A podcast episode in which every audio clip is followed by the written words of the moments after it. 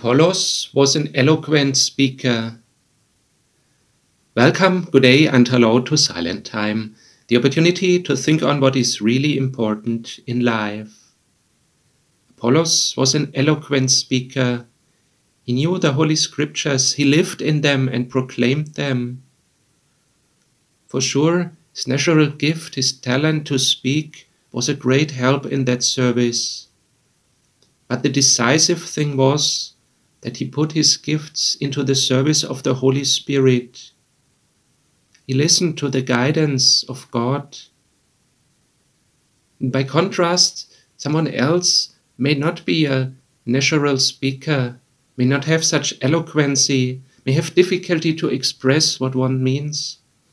And yet, if the person has a heart burning for God, is filled with the Holy Spirit, even a simple word may have a great effect, may guide others, may be a blessing to others.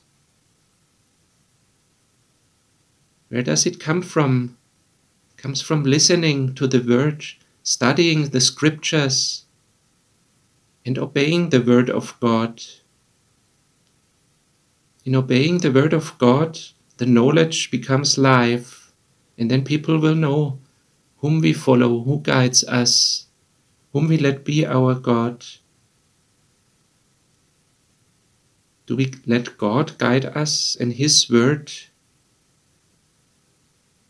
In Acts chapter 18, Apollos, at that time a, a Jew named Apollos, who had been born in Alexandria, came to Ephesus. He was an eloquent speaker and had a thorough knowledge of the scriptures. He had been instructed in the ways of the Lord with great enthusiasm, he proclaimed and taught correctly the facts about Jesus. But he knew only the baptism of John.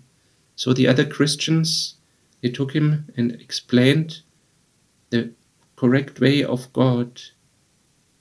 And then Apollos received it. And he became a great blessing.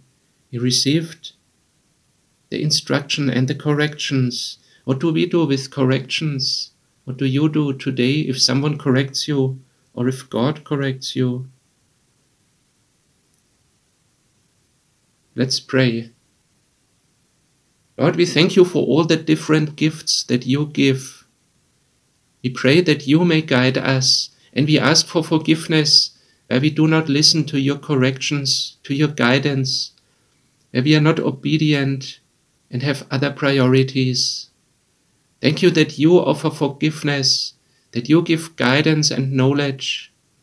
Pray that you may fill us with your Holy Spirit, that we may be a blessing to others, that you may work through us to your honor, to your glory, and to your praise. Amen.